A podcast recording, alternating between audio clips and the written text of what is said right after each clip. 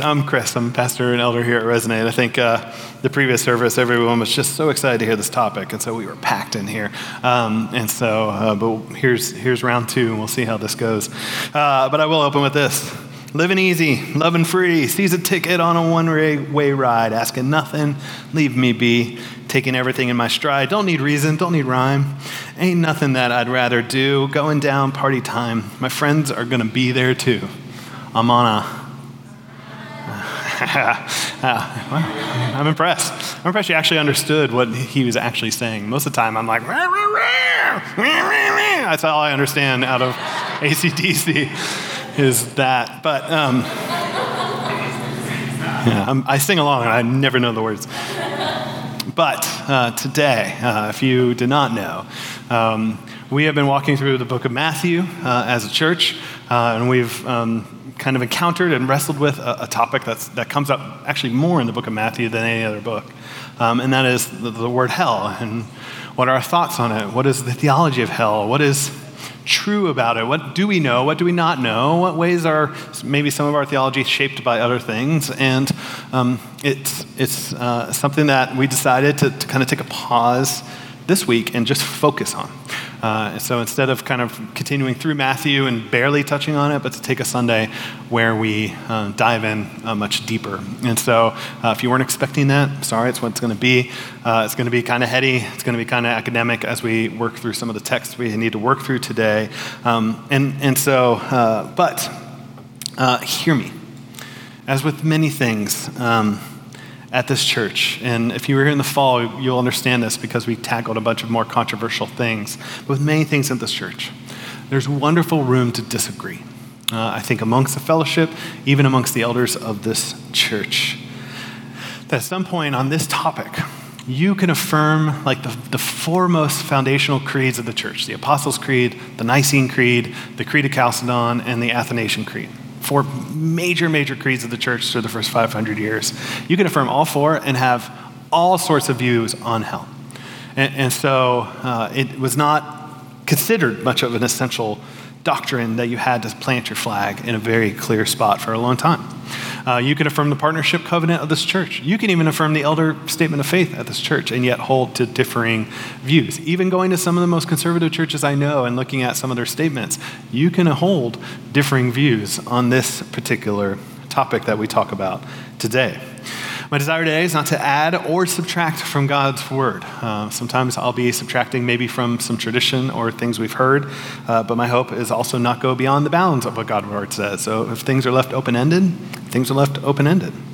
Um, I also want to recognize that sometimes when we tackle topics like this, uh, like we did in last fall, that uh, sometimes the outcome can be a bit. Um, I mean, some of you just might disagree with me. That's totally fine. But some of you, I might end up sort of disoriented or disillusioned. It's like I never, never heard that about this before. I really thought this my whole life. And now I'm seeing it particularly different and it feels disorienting. And sometimes that process, hear me, is just discipleship. Like sometimes it's taking traditions and things we've heard that may or may not align with parts of Scripture and going, huh, maybe that wasn't true, or maybe that was true, or whatever it may be for you. And so I also want to be open to that. And, and I really want to be open, uh, or I really want to give some caution to discern the spirits, um, uh, to make sure that what we want to hear, that we're, he- we're looking for what is true versus what we want to believe to be true.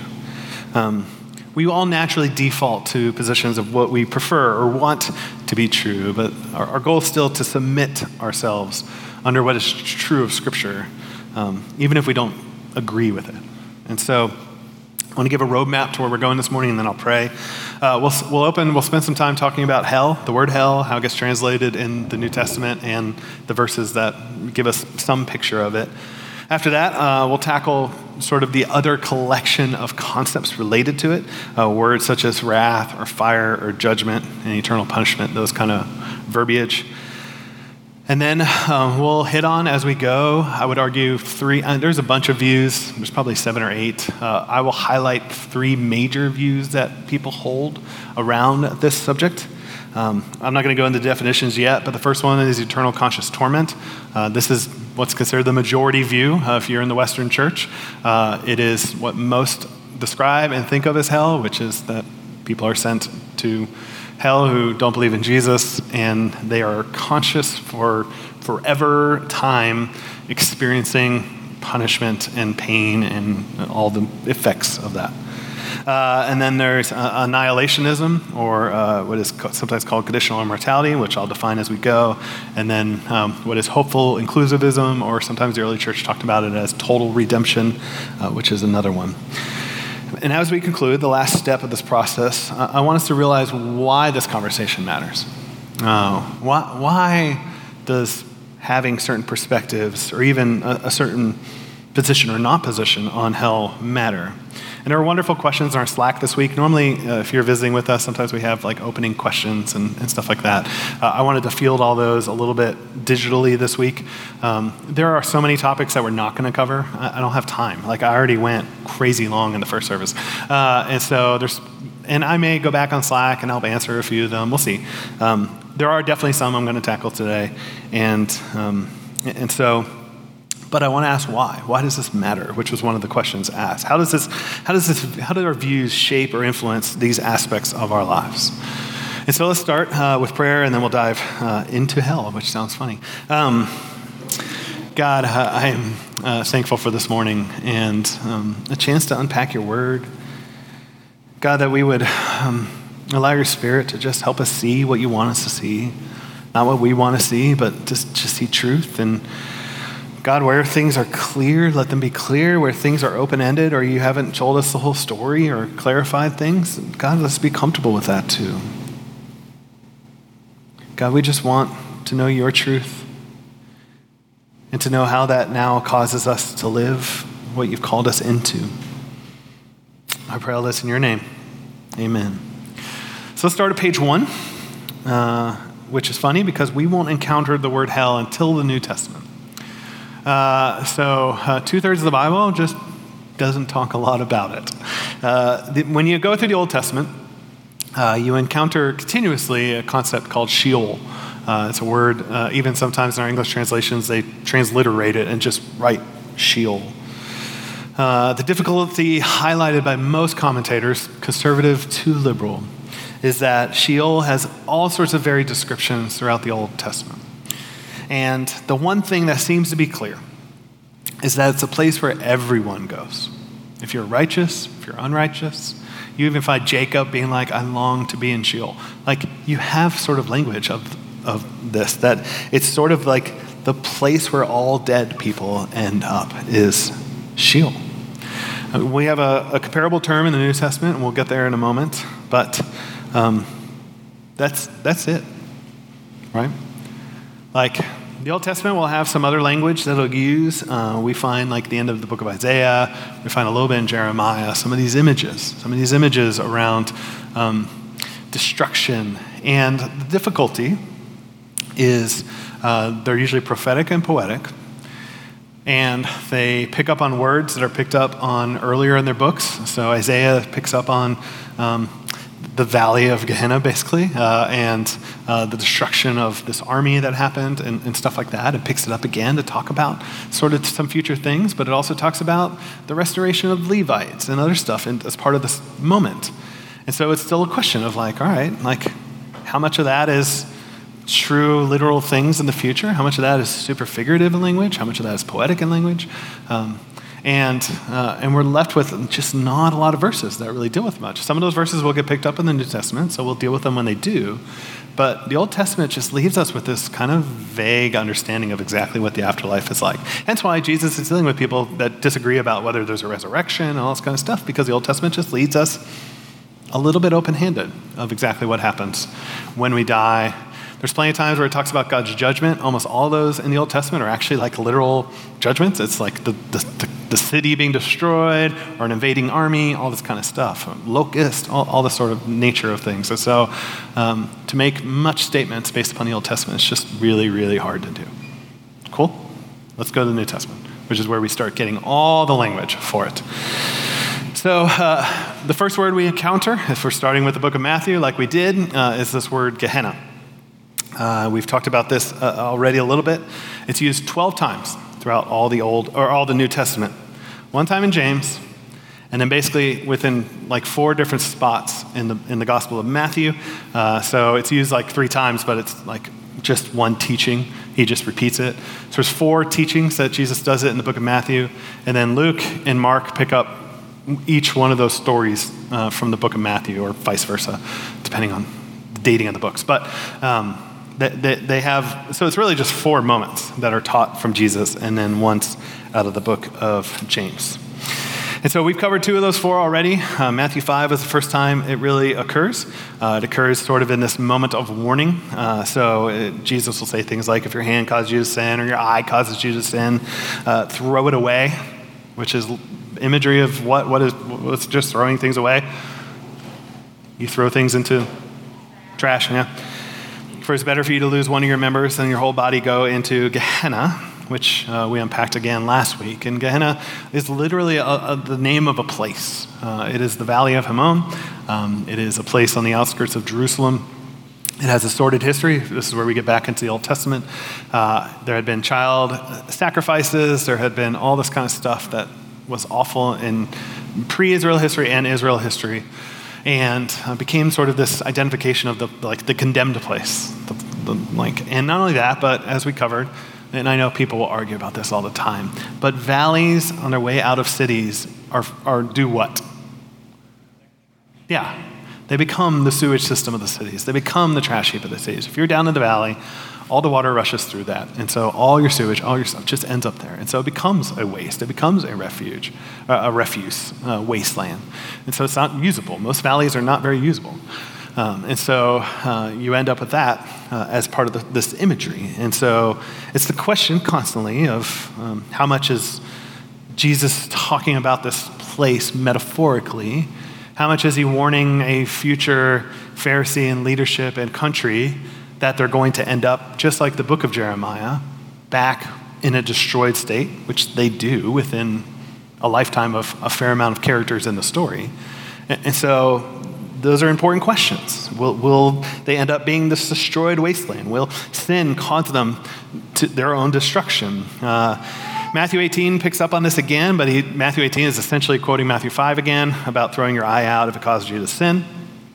And then Matthew 23 becomes Jesus' final collection of woes to the Pharisees. So he's wrapping up his ministry. The Pharisees are there, and he pronounces all these woes, and it's like this perfect number, and he picks up on some wonderful things. I can't wait to get there. But um, as part of that, he's like, look, like your condemnation, like what, what is the outcome of this is Gehenna. Like, you hope you know that. And once again, it's a question. Is that he's using that metaphorically? Is he using that to condemn the leadership of Israel that really will become a wasteland when Rome decides to just destroy things, just as much as Babylon did for Jeremiah? It, it's a question. And so, to, to clearly put a, a stake in, clearly this is about judgment and the afterlife and where we all go, and it's eternal fire for us until we burn forever.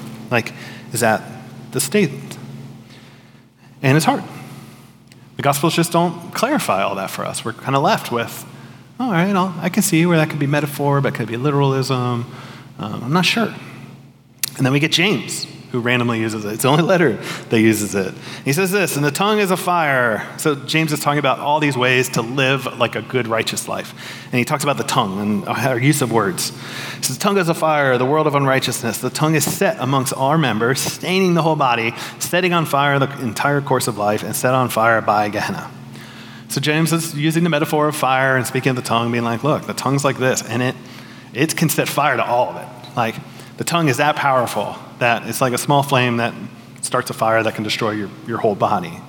Now, it's James using that, saying, like, it's, it's setting on fire the entire course of life and set on fire by the place where people go for eternal destruction and punishment after the judgment day? Or is he saying, set on fire the course of life and set on fire like the, the place that we know that is always burning because that's what refuse places do.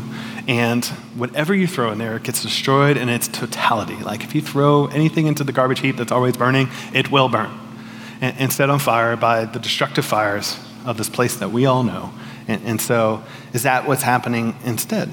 And once again, I don't know. I don't know how literalist we should think about James and the afterlife versus this destructive fire condemned place. And so that's what we got. That's what we got for hell. Cool? Invite the band back up and we'll be done. Um, yeah, we have really four instances where Jesus uses the word. Uh, and, and, James uses the word. Uh, one is about warning about body parts and throwing them into the refuse before all of us ends, ends up in the place of the refuse and condemned place. Uh, the other one about um, uh, we covered last week about the one who can destroy both body and soul, um, which we covered a little bit more in depth last week. Uh, Matthew 23, uh, which is a warning to the Pharisees about their unjust practices, uh, that it could lead to Gehenna. And then lastly, that James one, uh, about the warning of the tongue, though small, can corrupt the whole body. That's it. That's hell in the New Testament, right? Um, there's more. And so there's other words that we also sometimes translate with hell, but they're completely different words. Um, and so uh, we encounter words like Hades. Uh, and so sometimes it gets translated depending on your translation. I actually think the ESV most of the time actually translates it as Hades nowadays. Um, but different translators have, the King James at one point decided to translate all these things as hell, and we've kind of gotten stuck and absorbed some of that. Um, but Hades is a whole different word. Uh, it's often similar to Sheol. It's actually how, when the Greek translators translated the word Sheol into Greek, uh, they went with Hades. Um, and from what we could tell, just from Scripture, it's the place where the dead go. It's the place where all dead things go. Uh, it's almost similar to how the Greeks used it, which is probably why the New Testament writers did. It's like, look, we, we know all dead people go to the place of the dead, like Hades. It's the dominion of death. Um, We'll unpack uh, Luke 16 in a second, which I know Rhonda asked me about. Um, but uh, the, the one other place where like Hades really gets used is, um, is at some point, and it's a wonderful story, Matthew. I can't wait for this one either. He goes up to Caesarea Philippi. It's like way out of the way on the north side of Israel. And it's like the pagan world. Like there's a whole temple there. You can still go visit to this day with all these temple structures, all this Greek paganism, tons of it. And it's like really sorted what happened there. But one of the things that's there is literally called the gates of Hades. And so Jesus goes there, talks to his disciples, and ultimately says, like, the gates of Hades will not prevail against the church. And so you have a literal place there, and Jesus is using this language, and I think he's meaning certain things, but I don't think it's a comment about the afterlife per se and stuff like that. So um, that doesn't really clarify a lot for us on or what is the, what is the afterlife that Jesus talks about? Then we get Luke 16. Um, as I said, Rhonda, I think, asked about sort of the Lazarus story. Uh, and uh, it's, it's an important one. It's, it's Hades that actually has some imagery about the afterlife. The other ones seem vague about death. This one has some imagery for us to tackle. Now, what are some of the major themes out of Luke Acts as a, as a story? Some of y'all that did the Luke study, what are like what was a big thing that Luke liked to talk about? Cool. All right. I think there's, I think there's two things that have come out of, out of Luke that are like major focuses for Luke. One, uh, Luke talks a lot. Luke makes central those who are constantly outsiders. As much as Matthew does, Luke does it even more. The poor, the marginalized, the widows. Like Mary's prayer, his, her Magnificat, her opening song, is the poor will be brought down, and, or the, the rich and powerful will be brought down, and the poor will be raised up. And Luke's gospel will tell a lot of those kind of stories throughout. And not only that, but Luke is writing to a Gentile. And I think one of the main points of the book is also to address how did the God of Israel become the Greek God? Like us as Gentiles who are like now growing in this faith. There's all sorts of converts that are starting to happen. How did the God of Israel become the Gentile God? And so he's asking, I think Luke is focused on those questions. And now I think those are the questions that the story is actually addressing. So let's look. The audience of Luke 16, starting in verse 14, it says it's for the Pharisees. This teaching is for the Pharisees to hear, who are the lovers of money and they heard all these things and they ridiculed him. And then he said to them, and Jesus started teaching at verse 19, uh, by, starting at verse 14, but he, he goes into it by verse 19. So this is a story. There was a rich man who was clothed in purple and fine linen and who feasted sumptuously every day. And at his gate was laid a poor man named Lazarus, covered with sores, who desired to be fed with what fell from the rich man's table. Moreover, even the dogs came and licked his sores, and the poor man died and was carried by the angel to Abraham's side. And the rich man also died and was buried. And in Hades, being in torment, he lifted up his eyes and saw Abraham far off and Lazarus at his side. And he called out, Father Abraham, have mercy on me, and send Lazarus to dip his finger, at the end of his finger in water, and cool my tongue, for I'm in anguish in this flame. But Abraham said, Child, Remember that you in your lifetime received your good things, and Lazarus in like manner bad things, and now he is comforted here, and you are in anguish. And besides all this, between us and you is a great chasm has been fixed, in order that those who would pass from here to you may not be able, and none may cross from there to us. He said, Then I beg you, Father, to send him to my father's house, for I have five brothers Seems like a random detail to include, so that he may warn them, lest they also come into this place of torment. Now, who are the characters of the story? Lazarus, rich man, and somebody else shows up, Abraham, right? So we get those, those various characters. Cool. Uh, how many brothers does the guy have? Okay, cool. All right. So it's an important note, and I wish translators would do this because I think it would bring out the story so much more. Lazarus is a Greek word name for, for a Hebrew name, which is Eliezer. Okay? Where have we encountered a story of Abraham and Eliezer? Who knows their Old Testament Abraham stories? Who's Eliezer? What was that? Yes. So he's this man who's not part of Abraham's family per se. He's not part of the progeny of Abraham. He's an outsider. He's a Gentile. And yet he was a servant in Abraham's house and was going to inherit all that Abraham had until Abraham had Isaac, his own biological son, and then all the inheritance goes from Eliezer to, to Isaac. So all of God's promises to, to, to bless Abraham, to be a blessing to all nations, ends up in this line and not in the line of Eliezer. Cool? Great. Lazarus. All right. Who do we know in the Old Testament? This is a wild trivia question who has five brothers. Where do we know where there's a family of like six brothers? There may be more brothers, but biologically there's at least six brothers. Yeah, yeah. Well, it's not Joseph's family, but yes, yes, absolutely. Um, there's, there's various sons, all born to various women. And so there's a collection of, of six sons. There's at least one with five brothers. And one of those is Judah. Now, at this point in Israel's history, they are known at least in the south, if you weren't Galilean in the north, you are the Judeans.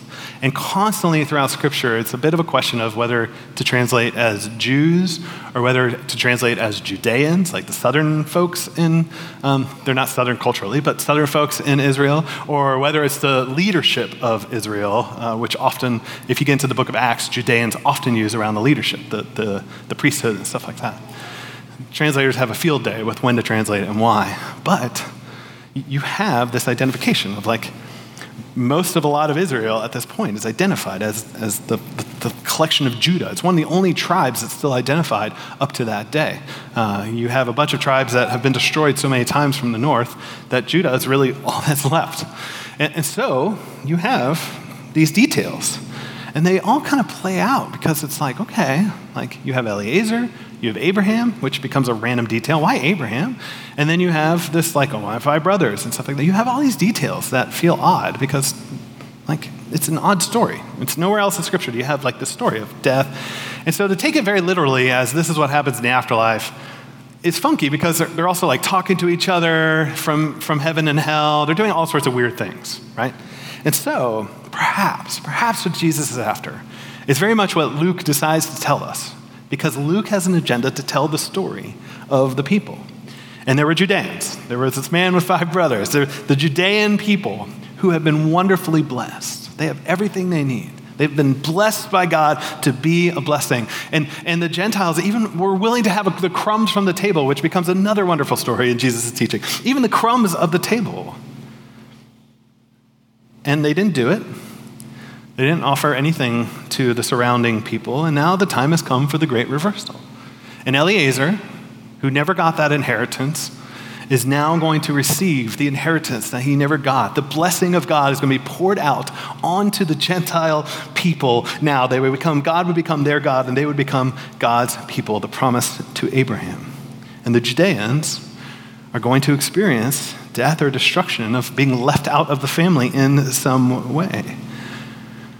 Now, the word here for torment is at times a questionable translation choice. We're going to deal with a few of those today. I know it sounds really convenient, but it's, it's these words that become so influential. Uh, the word torment is perhaps more, more easily tr- translated as, as tested or testing. It's the word for a touchstone. And a touchstone is used to put upon certain materials to find out what, what kind of materials they are made out of. You test the purity of things with a touchstone. That's what it's for. And so, whatever the rich man is going through, whatever the Judeans possibly are going through, is connected to this image of like a purity test, a refinement. There's something to be had that they're going to suffer in some ways, and it's going to be a test of who they really are. Can they cross that chasm? Can they come to the place where the Gentiles, where, where God is with his people now? And the odd punchline of the story, I would argue, is who can cross the great chasm? And the answer is Jesus. Jesus is the one who can cross that great chasm, but that's beside the point. And so, I take the story incredibly metaphoric of the people of God. I think that's what Jesus is doing. I think that's why some of these details are in there. I just don't take it as here's what literally happens when you die, here's a literal Lazarus, here's this little rich man, and Jesus is going, and here's the theology of the afterlife.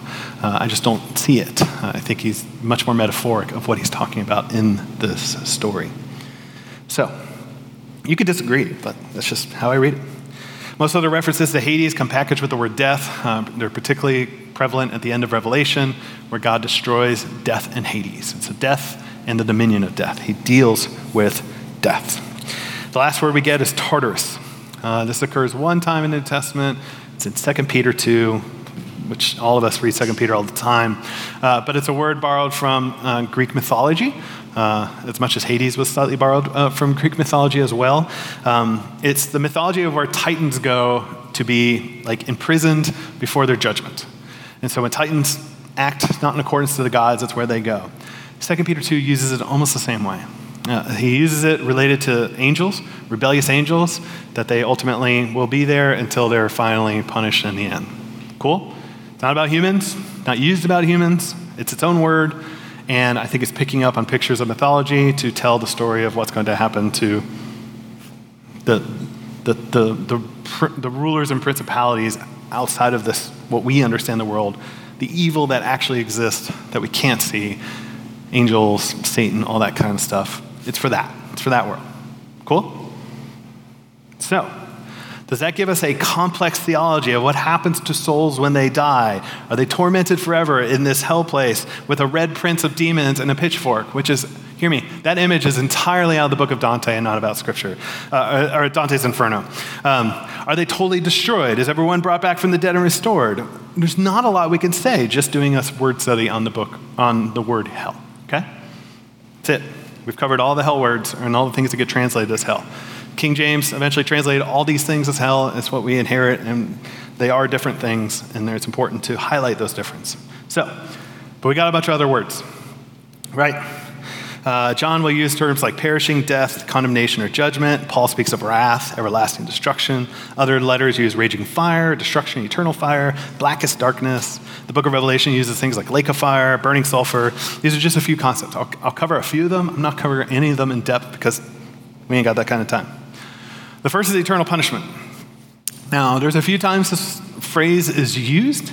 Uh, one of the most common, I think, that's talked about, and we will certainly address in Matthew 25, um, is Jesus is talking sort of about sort of the, the end, the culmination of time when God wraps up the, the story in some ways, and that there'll be goats and there'll be sheep. And the sheep are the ones who actually cared about those who were uncared for. Like, did you give water to those who were thirsty? Did you give clothes to those who needed clothes? Did you visit the sick? Did you go to the prisons? Did you do, it's completely that. It's not, hey, did you believe in Jesus? That's just not the phrasing of Matthew 25. It's, did you care about justice issues or not? And the, and the sheep do, and the goats don't. That's how the story works. It's, it's not the most complicated metaphor that's used in Scripture. And then we get a wrap up of that teaching Verse 44 Then they also will answer, so these are the, the goats in the story, answer saying, Lord, when do we see you hungry or thirsty or a stranger or naked or sick or in prison? All, all the justice issues. And did not minister to you. Then he will answer them, saying, Truly I say to you, as you did not do to one of the least of these, you did not do to me. And these will go away into eternal punishment, but the righteous into eternal life. And it's like, case closed. Chris, we're done, right? Um, the difficulty, once again, is just language and translations. And I know it feels really easy to go, hey, all the words that we think are this are actually probably not. But it just so happens that we tend to skew our words quite a bit in this area. So the word kolasin uh, that we translate as punishment, one of the primary ways that it, it seems to work throughout ancient literature is constantly this idea of correction. Even if you pull up Strong's Concordance, the first thing it says this, this word's correction. It's like, but we translate it somehow as punishment. And so it's a bit of a rare word. It only really exists twice in the New Testament, but it, it starts to change maybe how we interpret this text, right?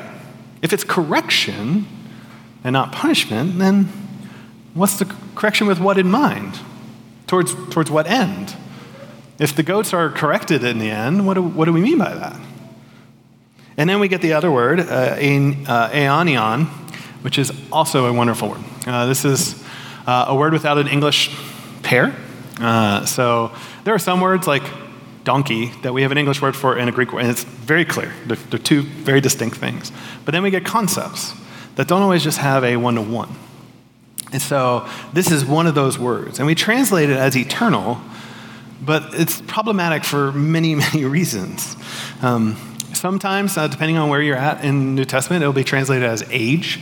Uh, so, um, and sometimes it's ages of ages, um, or of the age if it's an adjective. Uh, it's characterized by a specific quality.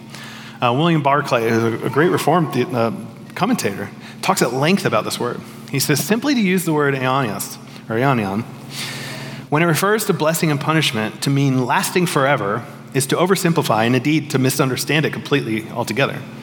It means far more than that. And it goes on in the commentary. To, uh, it's about a new age that is distinct from the current age in, in its kind and quality, but not in temporalness. It's not about a time, it's about a quality uh, or, or kind of, of age. And like we end up using words that are temporal, but it was not temporal in concept. So this should start changing a little bit of how we think about things. Is there a new state of correction that the goats are get entered into? Is it endless? Is it not? Is it a temporary state? We're just kind of stuck. We're stuck with words that we struggle to define. And then, as theologians come along and translate, we're like, well, we believe in a eternal conscious torment, so we translate it a certain way. But that's what we're stuck with. And then another verse, 2 Thessalonians 1. Paul's encouraging, um, Paul's writing to the church, encouraging a bunch of people who are persecuted, suffering for their faith. And, he, and he's writing these things to them. And, and let me say, I said this in the last service. Uh, when it comes to the topic of hell, punishment, all this kind of stuff, uh, particularly in, in, the, in the, the letters, it is used for two reasons. Just about exclusively. I'm trying to think of an ex- exception. It is used pastorally for people who are suffering injustice. So you have a whole lot of people who believe in Jesus and yet are being persecuted, nothing's working out, there are all sorts of suffering that they're experiencing. And, and Jesus or Paul or Peter come along and be like, look, like, I need you to know that there's still judgment coming. That all this injustice is not unseen, all this injustice is not unaddressed, that there is a time when all of this will come to be dealt with. And so it's very pastoral. The other time is, is quite corrective. So it's often um, used if people are uh, the church is really struggling with certain kind of sin, certain kind of uh, patterns that are more like the world than like the pattern of, of the kingdom. And, and Paul will use it, and Peter will use it that way too, of being like, look, like you're, you're dabbling in the world of, of judgment and destruction and perishing. Like you need to know that. And so it tends to be in those two major categories. And here it's very pastoral. So Paul's writing a church of suffering, and, and talking about the persecutors, he says, they will suffer the punishment of eternal destruction away from the presence of the Lord and from the glory of his might when he comes on that day, this future day, to be glorified in his saints and to be marveled at amongst all who believe because our testimony to you was believed. Now, once again, we get to words that are just complicated. I wish they weren't, but they are. I already covered eternal, which we get again in this thing, this eternal destruction. But now the word destruction, olethros, uh, is actually more connected to the concept of being lost than to be destroyed. Uh, the same language is used in Luke 15 when um, it talks about the, the prodigal son and, and the father. The father says about the son, he was lost, but now he's found. But we don't say he was destroyed, but now he's found. He was lost. And so it, it's a different word, it's a different image that's to be played at here. And not only that, but we get language around away from the presence of the Lord. So they were, they were lost. They were, they were, as much as I would lose my keys and was away from my presence, they were lost from the Lord. So they're experiencing this age of, of lostness, of separation, could be the language that is used here. But what about punishment? Because we do get the word punishment. And guess what? Punishment does mean punishment. Great. I, I love when the words actually mean that. Now, there's all sorts of images around punishment in the New Testament. It's language around fire and destruction and wrath and judgment. We get some of this language. So let's start with fire, because it's probably the most common. Is fire a good thing or a bad thing? Right, good, great. We're smart. Good. First service, not so much smart. Um, I'm just kidding. I think they got it too. And by, by the way, I know some of you, this like this kind of sermon is like a drudge, um, but it's also like, man, our, our church is like the smartest church. I think we were voted smartest church in Georgia. So, because I think you guys are willing to like just sit in this stuff and let's wrestle through it and work through it and do this kind of stuff. So, thank you. But if this is not your service, don't worry. Next week we'll go back to Matthew and be normal. But fire, um, good thing and a bad thing. I agree. And scripture will actually play on that quite a bit of the fire imagery and sometimes sort of the dualism of whether it's good or whether it's bad. Uh, Jesus uses the fire imagery a lot, particularly in the parables. So we, will, we are about to enter a section of Matthew where Jesus teaches a bunch of parables. And he, and he does it, um, and he talks about these weeds versus the, the, the, the harvest or um, in the story we just covered, that for the crowd who doesn't care about the marginalized, talks about chaff. At some point, he talks the whole earth is burnt up in fire. Uh, there's disconnected branches that get burnt into fire. Um, you get all of this, often related to how we treat others. Um, and so you have some of this imagery. Or Mark 9, uh, it'll say, uh, um, at some point, it'll say, everyone will be salted with fire. So uh, it covers everyone. And, and, and yet, the very next line is, and salt is good. And so it's like, okay, okay, it feels like whiplash, um, but you have all this imagery, and there's plenty of sort of imagery. Now, hear me. At some point, I'll, I'll go into, I think, the three different positions. But there's constant language in the New Testament around sort of a, a purging of earth that has to happen. That at some point, there's a future day, not, not, not exactly now, but a future day, when God's judgment will come to earth, where He's going to wrap up the story. And there is sin, there is death still, there is the pollution that sin has caused and the mess of everything that God does need to deal with. And one, some of the language that is involved in that is actually like a revealing. This is when everything is actually brought to light. When all the, like, because we are, even our secular, like, if you, like, my secular friends believe this kind of stuff. It's like, it's like people that got away with, like, molestation, like, that needs to be dealt with. Like, we all crave everything coming to light. And we just don't want it for ourselves, but we want everything else to come to light and to be judged and for what is right and good and true to happen. It's a collective longing of the human heart. We do desire justice, just not when it is justice related to ourselves. And so there's language around God revealing everything and purifying the earth. And he does it with fire, he does it with water. Um, there's, there's various other images, but those are the two big ones. Now, the first question we have to ask is okay, there is, the, there is this sort of judgment to come, this sort of purging of everything evil. Now, is that forever punishing the audience who receives it? Whether that's you, me, whether that's everyone, whether that's just the unrighteous? Well, I mean, if we read those verses, if we want to read those verses that way, and that's the majority position through the history of the church, right? Eternal conscious torment lasts forever. The, there's the righteous and the unrighteous. The righteous are good plants and don't experience any of this. The unrighteous experience the fire and they get it forever, where they'll burn forever. Okay, historic position, it's fine. If you want to be really literalistic on some of these verses, that is the position of some of these verses. But is that what it's saying all the time? Because we also have the word destroying, and sometimes that's complicated because uh, this, this destroying word, apoleia, really means destroying, like destroy to not be around anymore. And so if you have a fire that's, that is constantly going, because you might have fires that are constantly, and, and so, and you're a farmer and you're throwing stuff in there, and you don't know the physics of those things turning into a bunch of like various other carbon molecules and floating up into the air. All you see is, hey, I had this big branch and now there's nothing there anymore over time.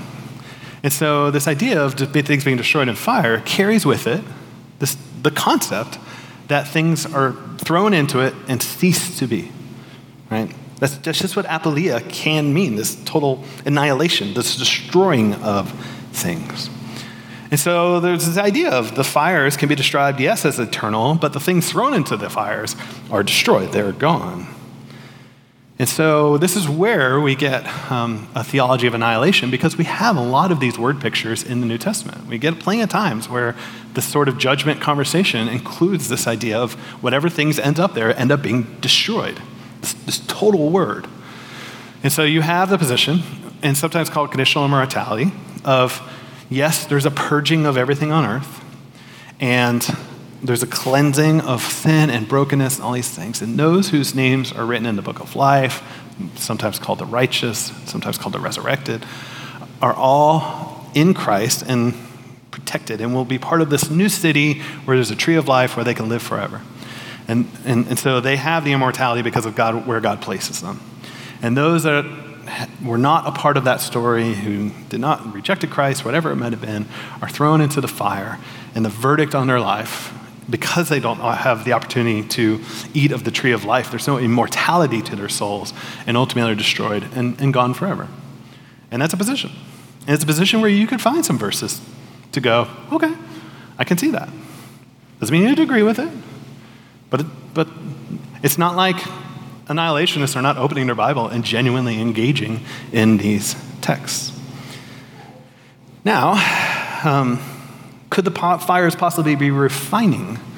I think that's an important question too. Because uh, we see language like uh, Malachi 3. Malachi 3 is talking about the end of days as well, this kind of future judgment of God. And he describes it. He says, For he is like a refiner's fire and like fuller's soap. Now, we don't tend to gravitate towards that soap image, uh, which is super funny because I, I want to see someone standing outside the stadium being like, instead of Turner Bird being like, turn or be scrubbed clean. Um, it would be such a different picture of what we think about what is coming. But we do have a few of these images as well, or 1 Corinthians 3. Now, 1 Corinthians 3 about, is about judgment, it's about the culmination of the days. Now, this text will describe what believers experience, but there's still some kind of like refiner's fire, even for us. And so it talks about the ways we live our lives, the things we build. We could build things with gold or jewels or hay and all this kind of stuff. And it says each one's work will become manifest for the day, that judgment day in the future. I don't know why this means judgment day, but it does. Um, because it will be revealed by fire. And the fire will test what sort of work each one has done. If the work that anyone has built on the foundation survives, he will receive his award. If anyone's work is burnt up, he will suffer loss, though he himself will be saved, but uh, only as through fire. So there's some kind of fire even for us as believers. Now, the, the beauty of this text, and one of the things I'll hit on really at the end, is that what this promises is that there's things that we do now.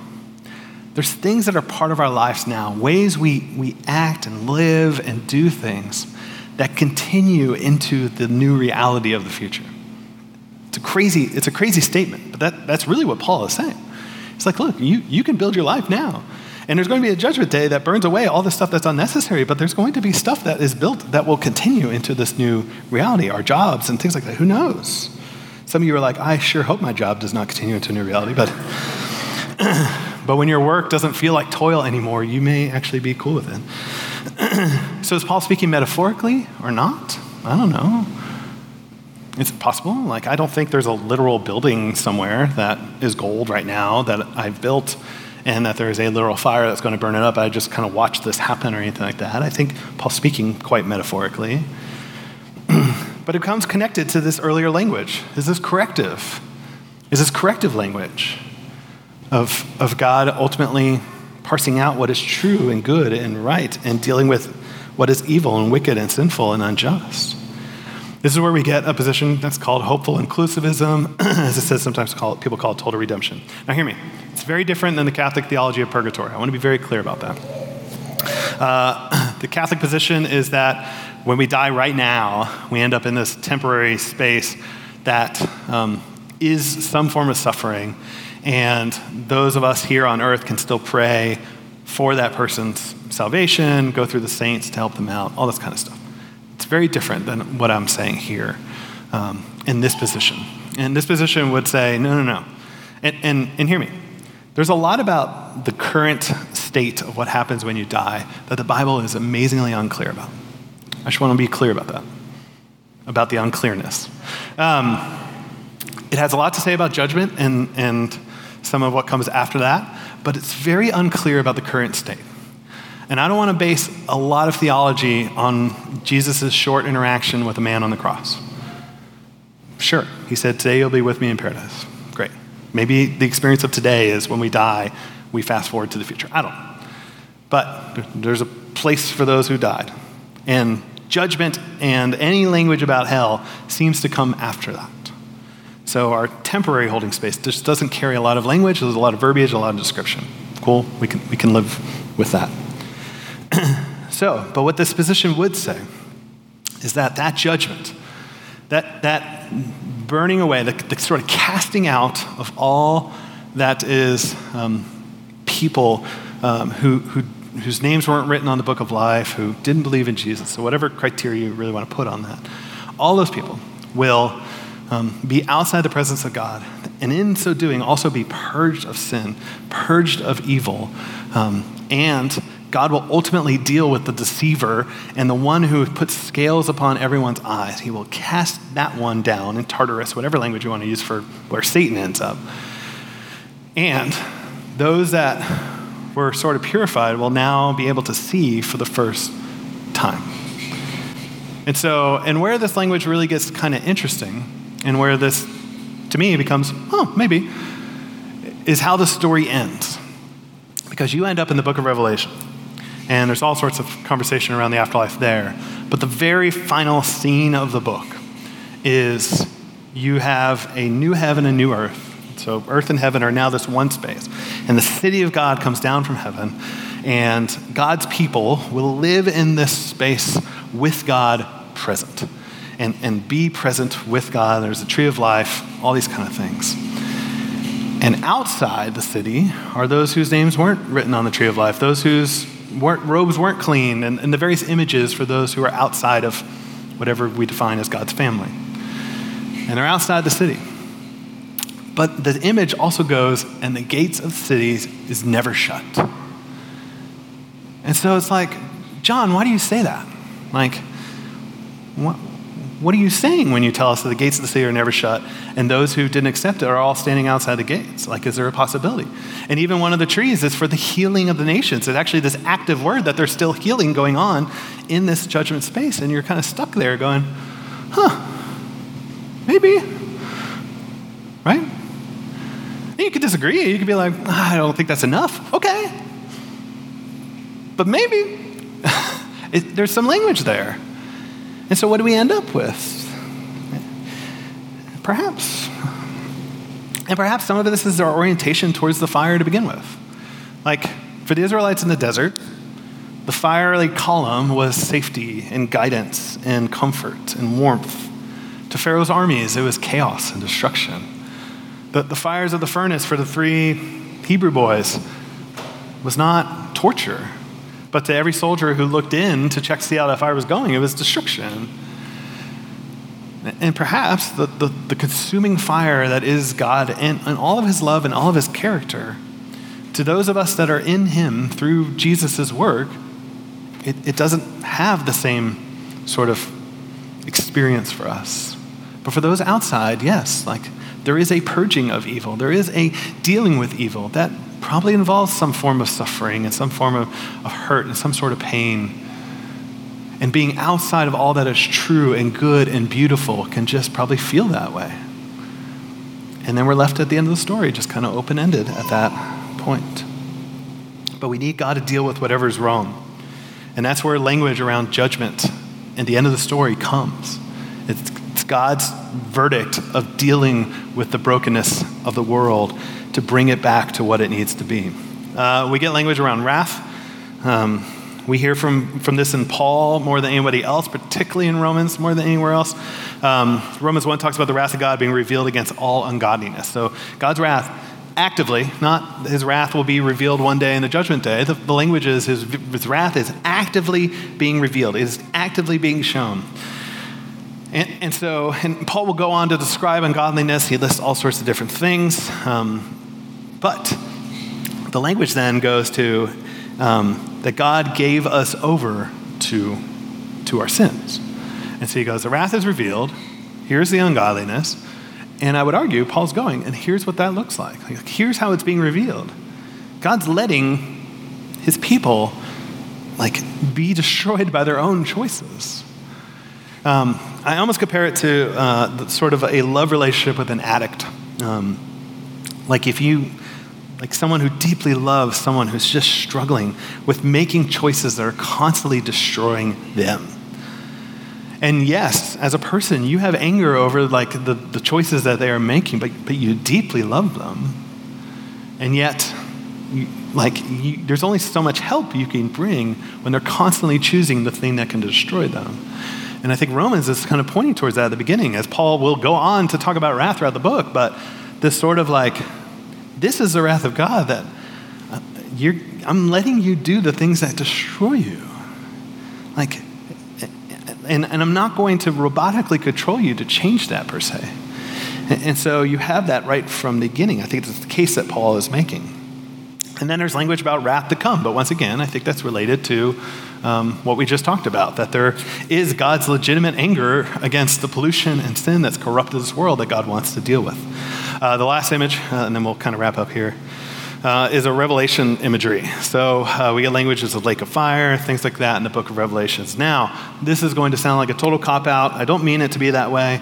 Um, but I don't know how much systematic theology of the, of, the, of the afterlife we should necessarily pull from apocalyptic literature. Um, and what I mean by that is that you have a type of literature in Daniel, you have a type of literature in, in, in, in Revelation, uh, and a few other books in the Old Testament that is extremely image and metaphor rich. Um, it's steeped in dualism all the time, this epic battle of good versus evil. It often interacts with other mythologies going on around in the world around it as part of its storytelling. Uh, and it wasn't alone to the Bible, there's other apocalyptic type literature in, in the ancient world. And so you have these things. And now, how much we want to take a book that is constantly debated in interpretation, constantly debated in what the images are representing all the time, and go, yes, but it's clear about the afterlife, feels a little funny to me. And, and so you have, like, take the book of Daniel. It's like, well, there's these horns, and one of those horns was thrown into the fire. And, and suddenly we're like, yeah, the horns are metaphoric and they represent uh, the nation and this thing, but the fire is real. It's like, what? Hold on. Like, when do you get to pick when it's metaphoric and poetic and then suddenly literal or not literal? And so I, I just don't want to build much theology based upon the book of Revelation, if that's okay. Even though I know it just talked about Revelation 21, 22. But let's be cautious. So, what can we say and what can we not say? And this is where I want to leave. Um, I want to be real that the first quarter of the church history, up until about 500 AD, the church was varied on their opinions about the afterlife. Uh, you read the church fathers, and they are all over the map. I confirmed with Graydon, who's our expert on this kind of stuff. Um, they are all over the map. Different beliefs, different positions, uh, just different understandings of what really happens after we die.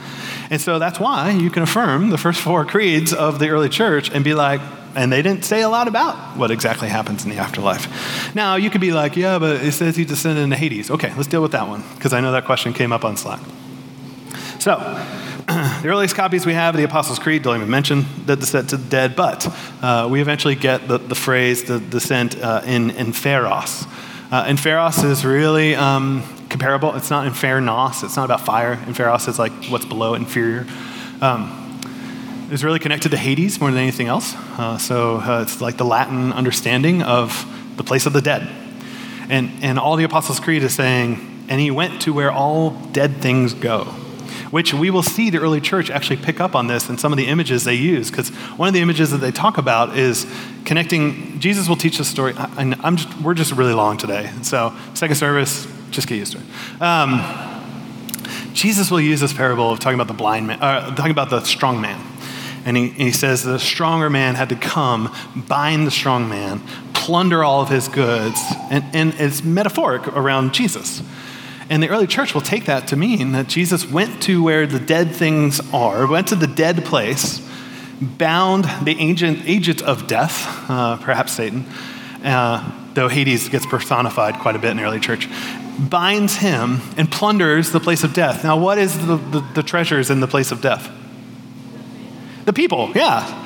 So, so actually, early artwork will actually show Jesus not leaving an empty tomb, Jesus leaving the tomb, and Adam and Eve and other humans like following behind him. It's this wonderful image. And so you have uh, these, these pictures. And so these creeds aren't necessarily saying much about punishment. They're just talking about Jesus died. He really died. Um, and you even see the Methodists and Lutherans and all that just calling it he descended to the dead as opposed to descended to hell. So, what can we say? Sorry, diatribe there. Um, that God is in the process of reuniting heaven and earth. I think we could say that, and I'll talk about that a little bit more in a second. One day Jesus will return, the dead will be raised, all of the dead, and, and those with their names in the book of life, those that are called the righteous, those whose robes have been cleaned, and those that whose names aren't in that. And there will be judgment against all wickedness and all sin and all death in the world. And Jesus has done something about that, but, but we'll, we'll continue as we go. And, and ultimately, the agent of death, Satan, will be destroyed. That's the finale to the story. We will enter into an age of a new heaven and new earth and a place totally purged of evil. And those with their names on the book of life will be in this new heaven city, this new Jerusalem with God. And those, and those whose names were not will be outside the city in some form of punishment. And until then, God is in the process of reconciling all things through the expansion of his kingdom accomplished by the Holy Spirit and the human beings living out uh, his teaching of the kingdom in the world and calling people to repent. That's what we can say definitively. And what happens to those whose names weren't written in the book of life? You have options. I don't think you, you could sit there and go, clearly it's this. I think at some point we got to go, you know what? I think I'm in this camp, but I can also see that Scripture leaves open ended some other options. And if that's frustrating to you, sorry. but there's things that Scripture sometimes just doesn't go clearly as this one thing. And I think the early church knew that. I think Augustine came along, and Augustine was not interested in gray areas very much. He was very much a black and white theologian, uh, and the church picked up on a lot of w- the Western Latin movement. Um, and Augustine got to define a lot of theology for the church, and we've inherited a ton of it, good and bad. And so um, at some point, it's like, okay, but is that true? And that's what I just want to do as we go through this. Uh, there's three books I would recommend in three of these camps. Uh, the first one, oh, where'd it go? There we go uh, Hell uh, Under Fire. It's a bunch of authors. Uh, it takes the eternal conscious torment uh, position. Uh, they do a wonderful job tackling a number of those verses. The, fire that con- the, the, Fire That Consumes by Fudge, which is an unfortunate last name. but he is um, quite an expert on annihilationism. Uh, it's like the tome, the modern tome of, of on that topic.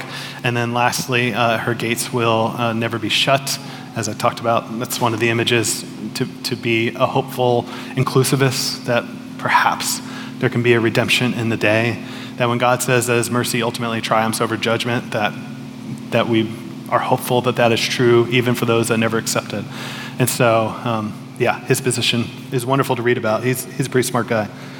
So, feel free to read more if you want. Now, why this matters. Because at some point, it's like, what does it matter? What does it matter what position I take? And here's, here's why it matters because I think it matters to the story we tell and the reality we think we live in.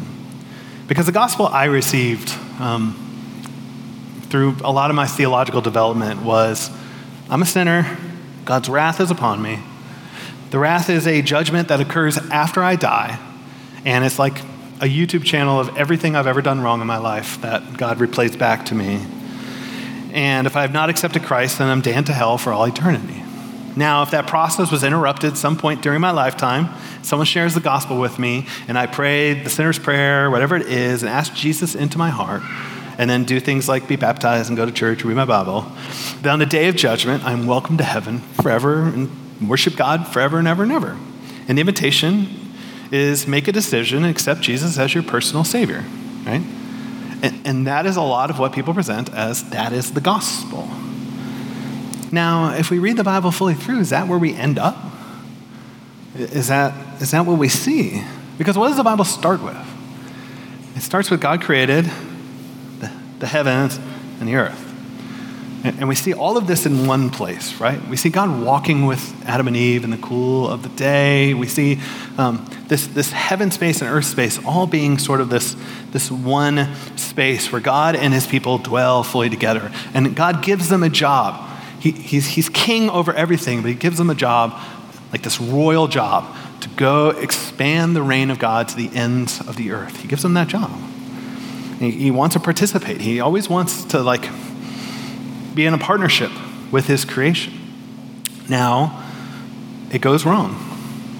And God's will is no longer done to the ends of the earth, but other wills end up in there because of sin, because of destruction. And the world starts being polluted and, and, and, and, affected by this. Genesis 3 through 11 is this showcase of this massive rupture between heaven and earth, and creation itself becomes enslaved to all sorts of powers that are unleashed by human rebellion.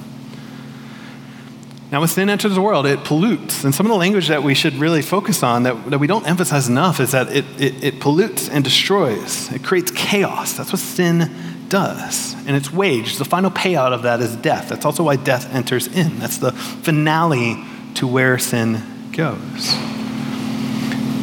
And so I would argue from Paul's language that that's what wrath is, not this arbitrary fickleness of God against certain rules but what happens when sin enters the world. And, and, and it does not seem to be this extrinsic thing coming from God, but sin is primarily just the failure of humans to live out their original vocation and design. And we've failed. All of us in Adam have failed, and we call it sin. Now, God constantly chooses partners in this process. He, he goes to Abraham and says, Partner with me. This is what we're going to do. And he goes to Israel, partner with me. You're going to be this certain kind of nation. You're, I'm going to ultimately bring about my redemption through this partnership, through this story. It's what I'm calling you into to go be these certain kind of people in the world, to restore what was broken, to, to be a nation of a certain kind of shalom and peace back on earth. And God even comes closer, right? He's like, build me a house and I'll come and dwell with you guys and they build the tabernacle and they build the temple, and God is constantly in the state of getting closer. But yet Israel constantly fails to live under the rule and reign of King Yahweh to the ends of the earth. They struggle to do it. So to recap, Old Testament, creation of heaven and earth, rupture of heaven and earth, and hell isn't mentioned yet in the story. Actually, you won't find anywhere that heaven and hell are actually mentioned in the same sentence. If you were to read the Old Testament through, and you'd end in Malachi or Chronicles if you're a Jew. You don't end with going, How is God going to save people from hell? That's not how the story feels like it ends. It almost feels like a vocational question as you wrap up the Old Testament. How is God going to rescue humanity from the sin and death that has polluted it now that his chosen agents in Israel have failed at their calling? That's what we're left with. And Jesus comes, shows up, says, Repent. The kingdom is at hand or near. It's actually a very spatial word, not a time word. It's, it's the, the kingdom has come close to you, it's like right in front of you. And that's the story since Genesis 3, right? Created the separation. God goes, okay, I'm coming closer. I'm coming a little closer in the tabernacle, a little closer maybe in the temple. And then he comes. He walks. He tabernacles in Jesus, as John would say. And Jesus does what we cannot do and in his death condemns the old creation, the old order. He takes on sin and all of its polluting effects into the world and starts purging things, cleansing things. Even cleanses the heavenly temple, according to Hebrews, which is a weird thing to think about, to prepare for something new. And he comes out of the grave, having lived out the terrible of binding the strong man, plundering his goods he has victory over the old order, and he ushers in this new age, this new eternal, this new reality. His resurrection is the beginning of the new creation, as Paul will state, the first fruits of this future reality, and heaven and earth are reuniting again. Because that's the final part of the story. There's a new heaven and new earth, but it's not the word neos, which means like a whole brand new thing. It is the word kainos, which is a new addition. It's like the next addition of what heaven and earth are going to be. Jesus is ushering in. He's not making all things new. He's making, or he's not making all new things. He's making all things new. That's very distinct. The hope of Scripture is not to get people out of hell. The hope of Scripture is new creation. And the kingdom is not just drawing near, but being reunited, heaven and earth in its fullness. That's the story we tell. God sends His Spirit and to cleanse human beings, which was one of the reasons why Jesus had to die, was to actually, by His blood, cleanse us. Spirit would come, fill us in the process continue to draw us towards that reality, that cosmic project of God reconciling all things to himself. And in the world, there's those who are in Adam, where everything is old. There's ways of life that are in Adam, and then there's a world that is in Christ. In Adam is polluted space of sin and death. In Christ is purified space. We call it resurrection, spirit, and new creation, and forgiveness of sins the temple space Christ made for us. In Adam, the space is called flesh and death and sin and powers and principalities, this present age. And the verdict God has over the, the in Christ space is eternal life, and the verdict that he has over the in Adam space is perishing. That's why he says the world in its present form is perishing. The old order has perished. And the momentum of everything in, in Adam is to be perishing, to be lost, to be self consumed, to pass away. The wrath is the whole air that the in Adam community breathes, and life is the whole air, forgiveness of sins, that the verdict of this community. And that should change everything. Right? I know I have to wrap up. Our God is not, our goal is not to save people from hell. You know what book I didn't bring up at all today? The book of Acts, right? Didn't come up at all. You know why? Because the book of Acts just doesn't really talk about hell and punishment and anything like that. The book we have for the evangelism of the church does not talk about everything we talked about today. Because I think we get so caught up in we need to make sure we save people from hell that the, we forget the New Testament never gives that as a motivation to go and share the gospel rather than to go, hey, there's a new king and a new world order, and there's all the ways the old world order is just a mess and it's destructive and it's death and it's all these things. And we go into the world going, hey, there is this new world order, and your reality could be hell, your reality could be all this sort of suffering, all these sort of things, all this sort of mess that you've created for yourself. And God, as the new king, is inviting us into something tr- more tremendous than anything you're experiencing here. And he's calling us to live into this new reality. And, and we step into that. That's what we invite people into. And we experience that now. Eternal life is now. That's what John would say. It's for us right now. The future age has broken into the present age, and we experience that in our lives now and it affects everything about how we live our lives, right? So we, we care about the inbreaking of the kingdom. We are agents of the inbreaking of the kingdom. That's why we care about justice. Say justice isn't a gospel issue is to reduce the gospel to the smallest version of that. But the good news is about a king and his kingdom in breaking into this world, and we are the agents of it. Yes, we care about justice. We care about those who are living on the margins. We care about holy living with our bodies. We, we care about engaging. Um, uh, with creation care and earth care. We, we care about these spaces um, and the inbreak in the kingdom, so we go to the places where that is not proclaimed and let them know that there's good news of a king who reigns, who has defeated all the mess of sin and death for us. That's what we get to do. And then one day, that king is going to come and purge everything.